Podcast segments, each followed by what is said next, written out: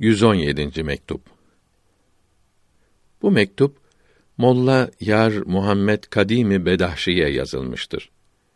Başlangıçta kalp hisse bağlıdır. Sona varınca bu bağlılığın kalmadığı bildirilmektedir.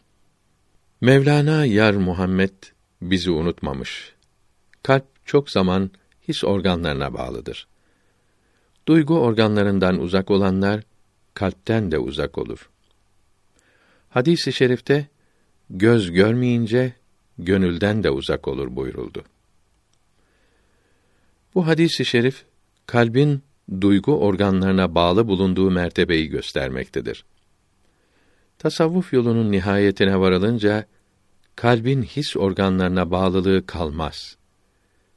Histen uzak olmak kalbin yakın olmasını bozmaz.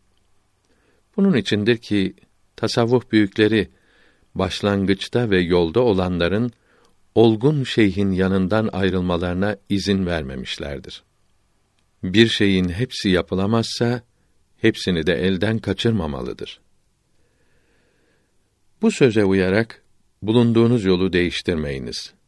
Uygunsuz kimselerle arkadaşlık etmekten elden geldiği kadar sakınınız. Meyan Şeyh Müzemmil'in yanınıza gelmesini saadete kavuşmanızın başlangıcı biliniz. Onun sohbetinde, yanında bulunmayı büyük nimet biliniz. Vakitlerinizin çoğunu onun yanında geçiriniz. Çünkü kendisi ele az geçen nimetlerdendir. Vesselam. Kabirdeki veliden feyz almanın çok güç olduğu bu mektuptan da anlaşılmaktadır.